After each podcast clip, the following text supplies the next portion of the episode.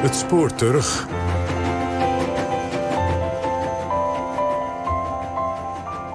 Ruim 60 jaar geleden ontving de opa van journaliste Nienke Zoetbrood raadselachtige telegrammen uit Moskou in codetaal. Waarom kreeg hij die en wat stond erin? Nienke ging op zoek naar het verhaal achter de telegrammen. Terug naar een tijd voordat de eerste mens op de maan stond. Terug naar dat ene beslissende moment. De dag dat de Russen de Sputnik lanceerden. En terug naar de plek waar ooit kunstmaanstation 807 zich bevond. Het huis van haar opa. Luister naar de Sputnik-kijker gemaakt door Nienke Zoetbrood. Als je op een heldere avond naar de sterren kijkt, zie je eigenlijk het verleden.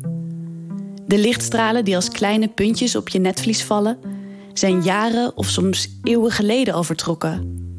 Hoe verder weg een ster staat, hoe dieper je het verleden inkijkt. Een sterrenkijker als tijdmachine. Soms is het licht zo lang onderweg dat de ster die we zien in werkelijkheid al verdwenen is. We zien alleen de afdruk van de ster. Als een laatste teken van iemand die al overleden is. Dit is een telegram, 133 STKW, dat is Steenwijk, Moskou. En daarna volgt een heel reeks getallen. En dat begint met SPU 30 Cosmos++. Ik ben bij mijn moeder en tussen ons in op tafel liggen telegrammen. Telegrammen in cijfercode, die mijn opa in de Koude Oorlog uit Rusland kreeg. Mijn moeder vertelde soms het verhaal van die telegrammen, wanneer ze vroeger mijn haar knipte. Terwijl ze mijn haar nat sproeide met een plantenspuit, vertelde ze dat haar vader vroeger ook altijd zijn eigen haren knipte. Ik weet nog dat mijn vader een keer voor de spiegel stond en dan was hij zo zijn achterkant van zijn haar aan het knippen. En ik hielp hem daar wel eens bij. En zo ken ik het verhaal dat mijn vader dan vertelde van ja, dan kwam er een postbode aan de deur met telegrammen uit Moskou. En het is wel de top van de Koude Oorlog. Dat is natuurlijk uh, best wel raar. En in die telegrammen stonden alleen maar cijfers. Kennelijk kon de uh, telegrambesteller zijn mond niet houden. Want mijn vader kwam een keer in die tijd bij de kapper binnen. En de kapper keek hem aan en zei... Communisten knippen wij niet. En dit is precies zoals mijn vader het zei. Communisten knippen wij niet. En mijn vader is toen vertrokken en heeft vanaf dat moment nooit meer een kapper van dichtbij gezien. Als mijn moeder dit verhaal weer eens vertelde, dacht ik: een mooi verhaal. Zoals families wel meer sterke verhalen vertellen. Ik was het eigenlijk vergeten, tot ik laatst zei dat mijn haar nodig geknipt moest worden.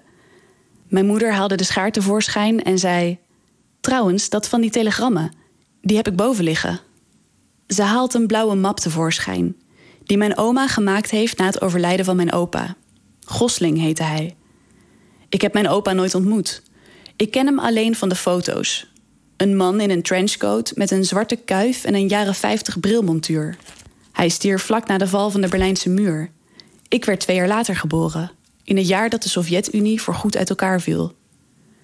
En nu, dertig jaar later, kom ik erachter dat mijn opa zelf ook een rol speelde in de Koude Oorlog. En dat de sporen daarvan in deze map zitten. De brieven en krantenknipsels in de map vertellen het leven van mijn opa. Overdag was hij leraar scheikunde op een middelbare school in Steenwijk. Maar eigenlijk was hij een instrumentenmaker, een uitvinder. Hij was maandenlang met tandwieltjes in de weer om een oud planetarium te repareren. Hij bouwde midden in de woonkamer een zeilboot en knutselde sterrenkijkers in elkaar in zijn werkplaats. Nou ja, werkplaats. Eigenlijk was het een slaapkamer. Mijn zus en ik sliepen samen in een heel klein kamertje op een stapelbed. Want ja, Gosling had een grote kamer nodig. Maar het allerliefst keek hij naar de sterrenhemel. Hij maakte altijd buiten een ommetje om naar de sterren te kijken. Dus gewoon even checken of alles er nog stond. Mijn vader was helemaal ontzet over een collega van hem... die dan smalend zei, als mijn vader vertelde over uh, telescopen... en spiegels en sterren... en dat die collega dan zei van... blijven toch punten. Blijven punten, wat je ook doet. Ze worden alleen wat groter. Want dat was zo volstrekt haaks op het gevoel wat hij erbij had... omdat het ging over de oneindigheid van het heelal... Uh, de nietigheid van de mens. De verbazing over wat er zich allemaal afspeelt in zo'n wereld buiten het kleine waar wij elke dag mee bezig zijn. Naar boven kijken en dan helemaal de oneindigheid voelen. Ik bedoel, Gosling wist niet hoe hij een giro-overschrijving moest regelen. En dat waren ook dingen waar hij zich niet mee bemoeide. Dan valt mijn moeder opeens stil. Oh, oh, hier staat de uitleg, Nienke. Ze heeft een brief in haar handen, geschreven op een typemachine. Utrecht, 17 juni 1958. Aan de kunstmaanwaarnemers. In de code waarin berichten betreffende kunstmanen u worden doorgegeven... is een kleine wijziging gekomen. De telegram in zijn geheel ziet er als het volgt uit. SPU, naam van de code voor de Sputniks. Het laatste woord van een telegram uit Moskou is kosmos. Met vriendelijke groeten, dokter C. de Jager. Kunstmaanwaarnemers, code voor de Sputniks. Eén ding is duidelijk. Mijn opa kreeg kennelijk echt codetelegrammen uit Rusland. Had de kapper dan misschien gelijk dat hij hem voor communist uitschold? En was dat erg, communist genoemd worden? Dan was je ook echt de vijand op dat moment. Je was verdacht persoon. Dan zien we een lijst met landen en steden, allemaal in het Russisch. Ulaanbaatar, dit zijn allemaal plaatsnamen. Als ik een beetje dit het kan lezen, dan staat hier Holland, Hollanda. En ik, hier staat een streepje bij. Onder het kopje Hollanda staat een rijtje van station 801 tot station 818, met daarachter coördinaten. En voor één van die stations zien we in de kantlijn een blauw pennenstreepje staan. Ik denk dat mijn vader station 7 was. 807, station nummer 7, plus... Dat zijn de geografische lengtebreedte. We kunnen het wel even checken. Ja. Want dit zijn de coördinaten, toch? Ja. Oké, dan moet ik 52, 52 spatie. Waar zijn we nou? Verdomd, we zijn uitgekomen in Steenwijk. Kunstmaanstation 807. Dat is uh, Gossingland. We komen uit in Steenwijk, bij het huis van mijn opa. Dus midden in de Koude Oorlog werkte hij samen met de Sovjet-Unie. Hij bemande kunstmaanstation 807, wat dat ook was. Iets met codes van Sputniks. Iets met ene dokter C. de Jager. C. de Jager, zo leert een snelle zoektocht, is Cornelis, ook wel Kees de Jager. Een Nederlandse astronoom, pionier van het ruimteonderzoek. Geboren in 1921, één jaar jonger dan mijn opa. Maar Kees de Jager leeft nog. Hij woont op Texel, het eiland waar hij geboren werd. In de gang van zijn appartement hangen foto's van zijn kinderen, kleinkinderen, achterkleinkinderen. Op één foto rent een maar iets jongere Kees de Jager met grote witte sportschoenen een duinpan op. De 10 kilometer van Texel. Die liep hij toen hij 90 was. Hij mag inmiddels bijna 100 zijn. Stil staat Kees de Jager nog steeds niet. Oh, je blijft nieuwe dingen ontdekken. Als kind raakte hij betoverd door de zon en de sterren. Als eilandjongen was hij met zijn ouders verhuisd naar een ander eiland, op Nederlands-Indië. Toen kwam ik in Surabaya te wonen en dan had ik een vriendje. En de vriendje zei, ik weet waar het centrum van het heelal is. Ga maar mee. Nou, we hebben de fiets naar buiten de stad. Donker was het daar. Rijstvelden voor je en een kampong met een beetje lawaai. En toen zei hij, kijk daar. Zijn vriendje wees naar het zevengesternte. Een stukje hemel waar honderden sterren fonkelen. Hij zei, dat is het centrum van het heelal. Het mysterieuze van die sterrenwereld, hè? Het heelal liet hem niet los. Terug in Nederland bestudeerde hij het mysterie van de sterrenwereld. Het is 1956. De Tweede Wereldoorlog is net iets meer dan tien jaar voorbij. Maar mensen praten over een nieuwe oorlog. Ditmaal tussen de communisten in de Sovjet-Unie en de kapitalisten in de Verenigde Staten. Ze praten over lange afstandsraketten, atoombommen en waterstofbommen. Kees de Jager is 35 jaar en werkt als veelbelovende jonge astronoom bij de Sterrenwacht in Utrecht. Op een dag krijgt hij een brief uit Moskou. Waarom vrijwilligers werden gevraagd om een eventuele kunstmaan, of dat woord kenden we toen nog niet hoor, satelliet van de aarde waar te nemen. Dus de baan tussen de sterren. Van ene mevrouw Alla Massevich, een Russische sterrenkundige, vicevoorzitter van de Russische Astronomische Raad. Ze schrijft dat ze over de hele wereld waarnemers zoekt, omdat de Sovjet-Unie binnenkort een satelliet gaat lanceren. Het lijkt me zo verschrikkelijk moeilijk voor zoiets mogelijk is. Onmogelijk, dacht iedereen. En al helemaal voor de Russen, die nog niet eens een werkende koelkast konden maken. Maar toch, om niet onbeleefd te zijn tegen deze Russische sterrenkundige, gaat Kees de Jager op zoek. Hij zoekt amateursterrenkundigen die zich bewezen hebben. Mensen die de sterrenhemel kennen en die met het blote oog of met een kijker nauwkeurige waarnemingen kunnen doen. Mensen zoals mijn opa. Daar was Gosling Land dus ook één van. Hè? Hij stuurt hun adressen naar Moskou. Hij kreeg toen terug een brief waarbij er stond... de waarnemingen zullen in code gegeven worden. Kees stopt de brief in het archief en gaat verder met belangrijkere zaken. Zijn onderzoek naar de atmosfeer van de zon. Een jaar later, 1957. Elvis wordt grijs gedraaid op de radio en zonder dat iemand het weet, verspreidt zich boven de Sovjet-Unie een wolk met radioactieve deeltjes. Een explosie in een opslagtank voor radioactief afval heeft net de grootste kernramp in de geschiedenis van de mensheid veroorzaakt. Alleen Tsjernobyl en Fukushima zouden rampzaliger worden. Hele dorpen worden ontruimd, maar waarom, dat weten ze niet. Dat er een kernramp was geweest, werd jaren later pas bekend. Een paar maanden eerder liet een Amerikaanse bommenwerper per ongeluk een waterstofbom vallen. De bom ontplofte niet en sloeg alleen een krater in de Amerikaanse woestijn. Als het ontstekingsmechanisme wel had gewerkt, was de explosie ruim 600 keer krachtiger geweest dan de bom die de Amerikanen op Hiroshima hadden gegooid in de Tweede Wereldoorlog. Maar ook dat wisten we nog niet. De Amerikanen hielden het nog 29 jaar geheim. Op zaterdagochtend 5 oktober 1957 zit Kees de Jager op het station in West-Duitsland, samen met zijn vrouw. Zijn oog valt op een krant. Rotermond raast om die eerde. Een rode maan raast om de aarde. Een rode maan van de communisten uit Moskou. Prachtig, de Russen hadden een satelliet gelanceerd. Jezus, ik wist niet wat ik hoorde. Ik, ik zeg tegen mijn vrouw, het is toch gelukt. Die Russen hebben een satelliet gelanceerd. Ze hebben blijven de Amerikanen nou. Helemaal niks.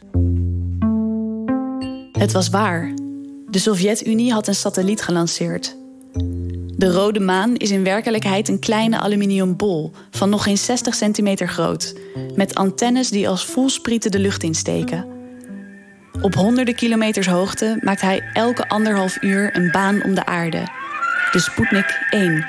The epical scientific achievement by Soviet Russia in beating the United States of America in the race to launch the first man-made moon has all humanity staring heavenward. Het is wereldnieuws. Voor het eerst in de geschiedenis van de mensheid draaien er niet één, maar twee manen om de aarde. De echte maan en een kunstmaan. Nu is alles mogelijk. For the miracle here simulated may have more profound implications than we mortals are ordinarily called on to grasp at once. Overal op straat kijken mensen naar de lucht. Het kleine bolletje en de raket die hem vooruitstuwt zijn het bewijs dat de Russen eerder in de ruimte zijn dan de Amerikanen. Iedereen kan het zien en horen. Op de radio kun je dag en nacht het merkwaardige geluid opvangen dat de Sputnik uitzendt. Gepiep dat continu zegt: de Russen zijn hier. De Russen zijn overal. In Amerika gaan garagedeuren plotseling open wanneer de Sputnik overvliegt. De piepsignalen zitten namelijk op dezelfde frequentie. Verhalen gaan rond dat de Sputnik geheime signalen stuurt naar Russische spionnen over de hele wereld. En als hun satelliet overal ter wereld kan komen, kunnen hun raketten dat misschien ook.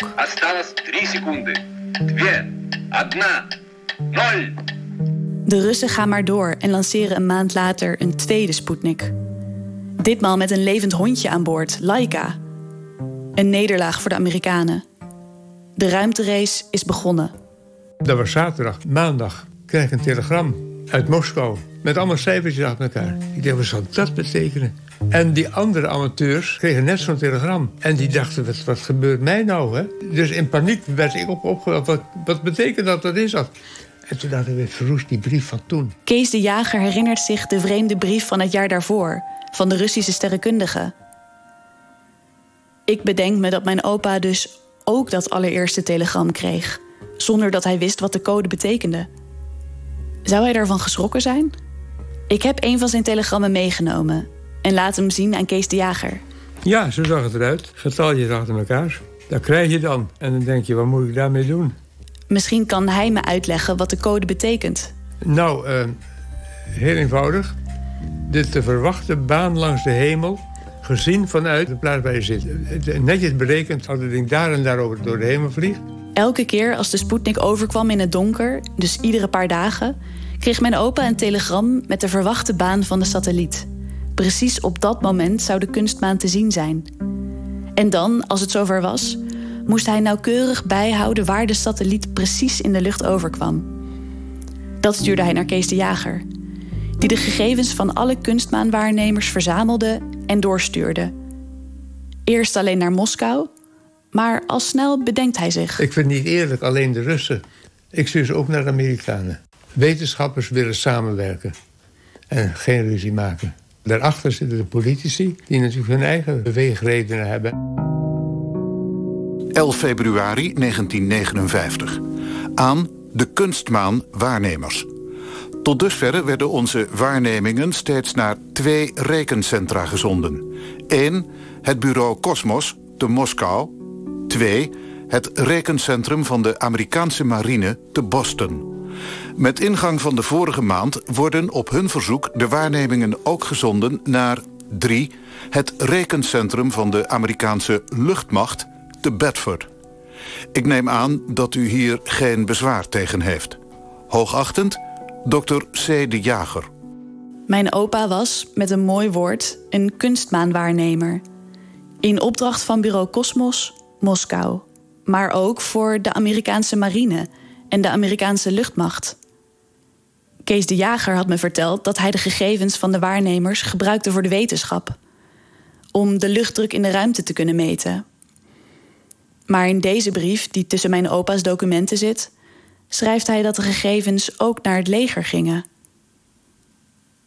Van mijn opa mochten zijn kinderen niet eens bij de padvinders, omdat de uniformen hem deden denken aan de Tweede Wereldoorlog.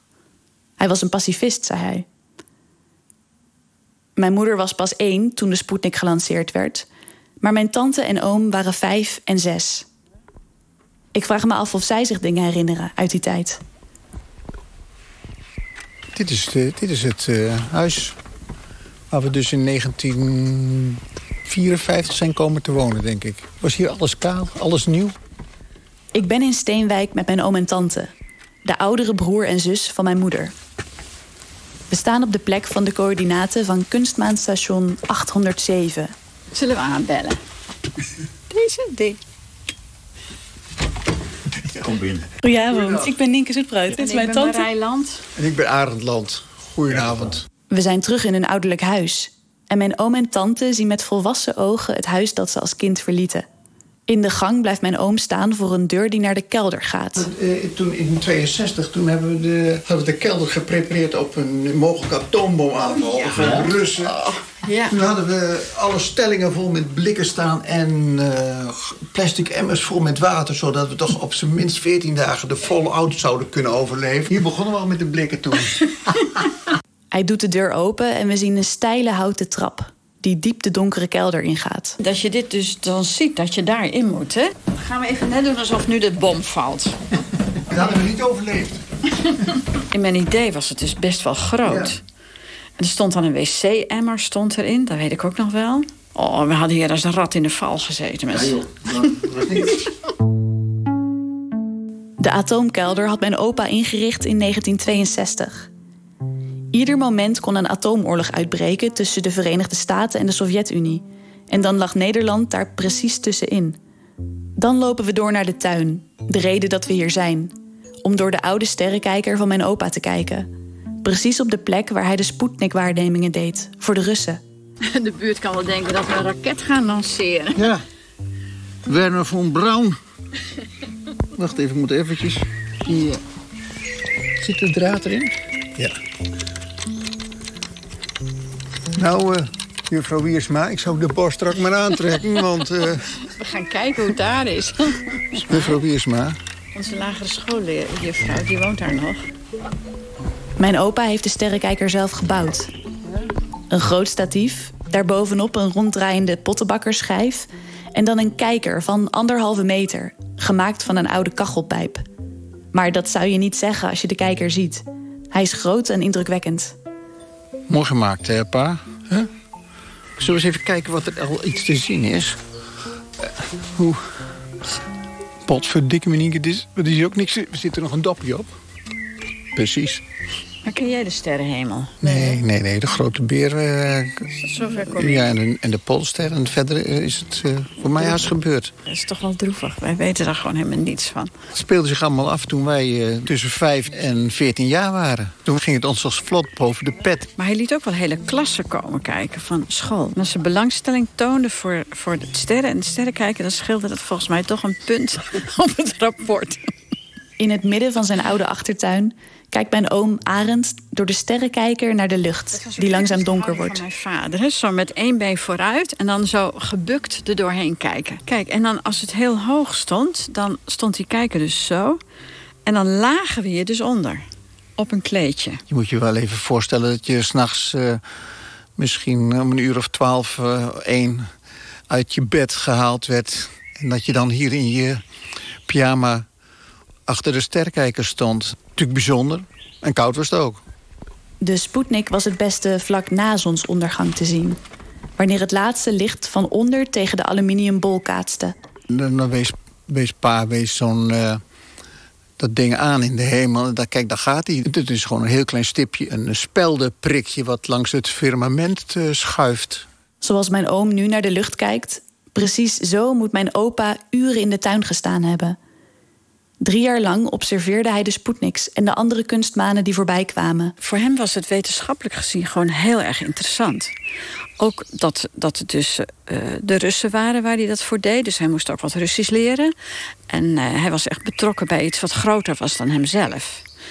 En ik denk dat dat hem heel erg gefascineerd heeft. En het was het ontsnappen aan de gewone dagelijkse gang van zaken van de school gaan. En klierige kinderen in de klas hebben die nergens in geïnteresseerd zijn. Dus het was heel erg ook zijn ontsnapping uit uh, de frustratie van het onderwijs. Ontsnappen uit de sleur van de dagelijkse gang van zaken. Dat kan ik me voorstellen. Maar om dat in opdracht van de Sovjet-Unie te doen, tijdens het hoogtepunt van de Koude Oorlog, terwijl Amerika op communisten jaagt en ook in Nederland communisten in de gaten gehouden worden en lastiggevallen, Terwijl hij dus heel erg bang was ook voor dat er echt een wereldoorlog weer zou komen. Dus echt een kernoorlog waarbij alles weggevaagd zou worden. Ik denk dat ik de angst van mijn ouders heel erg over heb genomen daarin. nou, dan uh, spaarde ik bijvoorbeeld theezakjes. En dan dacht ik van, als nou niemand meer wat heeft... en iedereen vreselijke honger en dorst heeft... dan kan ik nog zeggen, ik heb theezakjes. en ik weet ook nog wel dat toen was het hoogtepunt... toen dacht ik, uh, als het echt oorlog wordt, dan heeft, uh, heeft uh, hij het, hè, mijn vader vast wel iets... dat hij ons allemaal in één keer dood kan maken. Dan zijn we er allemaal af. Ik dacht echt van, wat hebben scheikundeleraar? Hè? Ik dacht van, heeft hij wel iets dat wij allemaal doodgaan? En dan hoeven we dat allemaal niet te hebben. En dan die Russische telegrammen? Ja. Ja, maar ja, dat, die connectie, die legde ik niet zo, hoor. Nee, dat... Dat... dat nee, dat... Dat verband legde ik niet. Mijn tante Marij was vijf. Dat zij het verband niet zag tussen de telegrammen die keurig op een stapeltje in het bureau lagen en de angst voor de Russen die alles zouden platgooien, dat begrijp ik wel. Maar Gosling, mijn grootvader, de gegevens van zijn waarnemingen gingen weliswaar ook naar de Amerikanen, maar in eerste instantie deed hij het vooral in opdracht van de Sovjet-Unie. Dezelfde Sovjet-Unie waar hij spookbenauwd voor was. Maar ja, toch deed hij dat wel voor de Russen. Waarom? Nou ja, dus echt gewoon puur uit wetenschap hoor, denk ik. Echt gewoon uit belangstelling en hobby. Ja. Niet om zozeer de Russen te helpen hoor, denk ik. Nee. Ik denk terug aan het gesprek dat ik had met David Baneke, ruimtevaarthistoricus bij de Universiteit Utrecht. Ik vroeg hem wat nu precies het nut was van al die waarnemingen die mijn opa deed, samen met die andere vrijwilligers die over de hele wereld naar de Sputnik keken. Nou, in de begintijd van satellieten waren de banen wat onvoorspelbaar. Als je een satelliet lanceerde, dan wil je echt weten, zeker weten dat hij in de goede baan is. Wat, wat heb je daar aan om te weten waar precies in de ruimte een satelliet zich bevindt? Um, nou, je weet of je eigen technologie werkt, bijvoorbeeld. Uh, dat is één ding. Natuurlijk, uh, uh, of je satelliet doet wat hij moet doen. Um, ja, we, gaan hier, we moeten nu de Koude Oorlog erbij halen. Uh, kijk, wetenschappelijk is het interessant uh, om te weten waar je satelliet is. Om te weten wat je, uh, en wat je vanaf die satelliet dan kan waarnemen. Maar militair gezien natuurlijk ook. Kijk, satellieten waren... En ruimtetechnologie was heel gevoelig. Om twee redenen. Eén is een raket die een satelliet kan lanceren, kan ook een kernbom lanceren en overal op de wereld brengen. Maar ja, je wil wel precies weten waar op de aarde dan. Dat wil je wel kunnen bepalen. Dus het, het nauwkeurig bepalen van een baan is echt belangrijk. Het andere is, vanaf het allereerste begin van de ruimtevaart was spionage een heel belangrijk motief. En ook dan moet je natuurlijk precies weten waar en wanneer die overvliegt. Zowel iemand, de, de, de satellieten van de ander, maar ook je eigen satellieten. Want je wil weten wat die fotografeert vanaf, vanuit de ruimte. En dat was echt vanaf het allereerste begin was uh, spionage echt een belangrijk doel. En nog steeds. Dat is een heel belangrijke toepassing. Ik vertel aan mijn oom en tante wat David Baneke mij vertelde. Met de nauwkeurige waarnemingen die amateurs zoals mijn opa verzamelden, konden de grootmachten steeds nauwkeuriger berekenen waar een satelliet boven de aarde zweefde. Om beter te kunnen spioneren of om een atoombom precies op de juiste plek te laten vallen. Denk je dat hij dat ook geweten heeft? Gosling? Nee. Dat geloof ik niet, dat geloof ik niet. Nee. Nee. Dat geloof ik niet. Zou dat hem voor hem veranderen als hij dat wel geweten oh had? Dat, had hij dat, ik denk dat hij dat niet had gedaan dan. Maar fijn, misschien dicht hem nu meer eer toe dan hij hem toekomt. Maar uh, nee. ik geloof, dat geloof ik niet. Nou, hij zal, zich, hij zal absoluut zich afgevraagd hebben wat het nut ervan was. Ik kan me niet voorstellen dat hij dat alleen maar deed om te kijken en ja of nee te zeggen. Hij, hij heeft er vast verder over nagedacht. Ik heb het nooit gevraagd. Jij ook niet. Hè? Het hield ons ook niet bezig. Nee. Nee, ik kan geen zinnig, antwoord, eh, geen zinnig woord over zeggen verder. Ik zie hem bijna voor me. Mijn opa, Gosling. Hoofd in zijn nek, een stopwatch in de hand, pen, papier en de sterrenatlas naast hem in het gras om zo snel mogelijk op te schrijven waar hij die satelliet zag. Binnen in huis zijn gezin. Mijn oma in de deuropening, de kinderen op bed. En hij, wijdbeens, diep weggedoken in de kraag van zijn jas. Een dromer voor wie de sterren soms dichterbij waren dan de wereld om hem heen. Inmiddels is het donker geworden maar het is te bewolkt om vannacht een satelliet te zien. We pakken de sterrenkijker in en laten kunstmaanstation 807 achter in het donker. Ik loop langs de Singel in Utrecht. Voor me doen we de brokkelige muren op van de oude burcht waar de sterrenwacht in huist. Waar Kees de Jager werkte en waar mijn opa trouw zijn waarnemingen naartoe stuurde. Zou mijn opa geweten hebben dat hij indirect meehielp aan precies datgene waar hij bang voor was? Zodat de Russen en de Amerikanen preciezer konden spioneren en exact konden uitrekenen waar ze een eventuele atoombom konden gooien. Wetenschap ging voor hem boven politiek, zei mijn tante. Kijk, wetenschap ging boven politiek. Totdat het moment de politiek boven de wetenschap ging. En toen is hij gestopt daarmee. Op een dag, bijna drie jaar nadat hij de eerste Sputnik zag... belde Gosling naar de sterrenwacht. Naar Kees de Jager. Hij belde hem op. Ik hou hem mee op. Ik zei, waarom? Ik wil niet met die verdomde Russen samenwerken. Ja, zo staat hij in elkaar, hoor. Je opa. Volgens mijn oom Arend had mijn opa op televisie gezien... hoe Khrushchev, leider van de Sovjet-Unie... in het najaar van 1960 zo boos was dat hij tijdens een vergadering van de VN met zijn schoen op tafel sloeg. Ik geloof dat mijn vader het overschrijden van de verzoensregels uh, zo'n beetje heeft aangegrepen om op te houden met deze eh, samenwerking met de Russen. Maar mijn tante is het daar niet mee eens. Ik heb een andere versie. Want hij kreeg uh, telegrammen in het Russisch. Die werden bij ons afgeleverd aan huis. En uh, Arend had als als aardigheid om al die telegrammen bij de buren in de brievenbus te stoppen. Die deed hij gewoon in de brievenbus bij mensen hier, zo in de Matthijs Kierstraat en een beetje verder in de buurt. Mijn vader had ze blijkbaar systematisch opgeborgen en ik heb ze systematisch de buurt doorgebracht. Het was ook in het hoogtepunt van die communistenjacht. Uh, in Amerika. En toen werd mijn vader uitgemaakt als de communist van Steenwijk. De kapper wou hem niet meer knippen. En uh, toen is hij ermee gestopt, omdat hij echt bang was dat wij als kinderen daarvoor uh, aangezien zouden worden. Staatsbedrijf der PTT, telegramafschrift. 18 mei 1960. Aan mevrouw A.G. Masevich, vicepresident Astronomische Raad Sovjet-Unie. Academie der Wetenschappen, Moskou. Station 807 stopt Sputnik-observatie. Ik loop nog altijd langs de Singel in Utrecht en laat de sterrenwacht achter me. Tussen de bomen zie ik een levensgroot beeld staan van een man. Opgetrokken schouders, handen diep in de zakken van zijn jas. Hoewel het beeld van brons gemaakt is, weet ik zeker dat hij een grijze trenchcoat draagt. Zo'n man is het. Zijn neus wijst omhoog. Hij tuurt de lucht in. De Sputnik-kijker, lees ik. Zo heet het beeld. Gemaakt in 1957. Ik volg de blik van de bronzen man. Omhoog, de lucht in. Voor even is hij weg uit het park. Weg uit zijn gewone leven. Weg van de klierige kinderen in zijn klas die toch nergens in geïnteresseerd zijn. Heel even is hij daar, in het heelal. Tussen de sterren en de rondrazende satellieten. Tot hij opeens voelt hoe koud het is. Zijn kraag wat hoger optrekt en zich omdraait. Terug naar huis.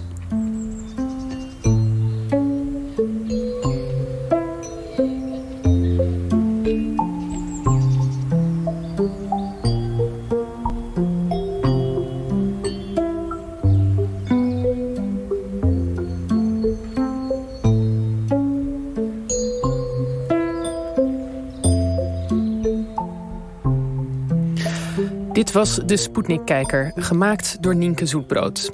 Techniek Berry Kamer en teksten gelezen door Aad van Nieuwkerk.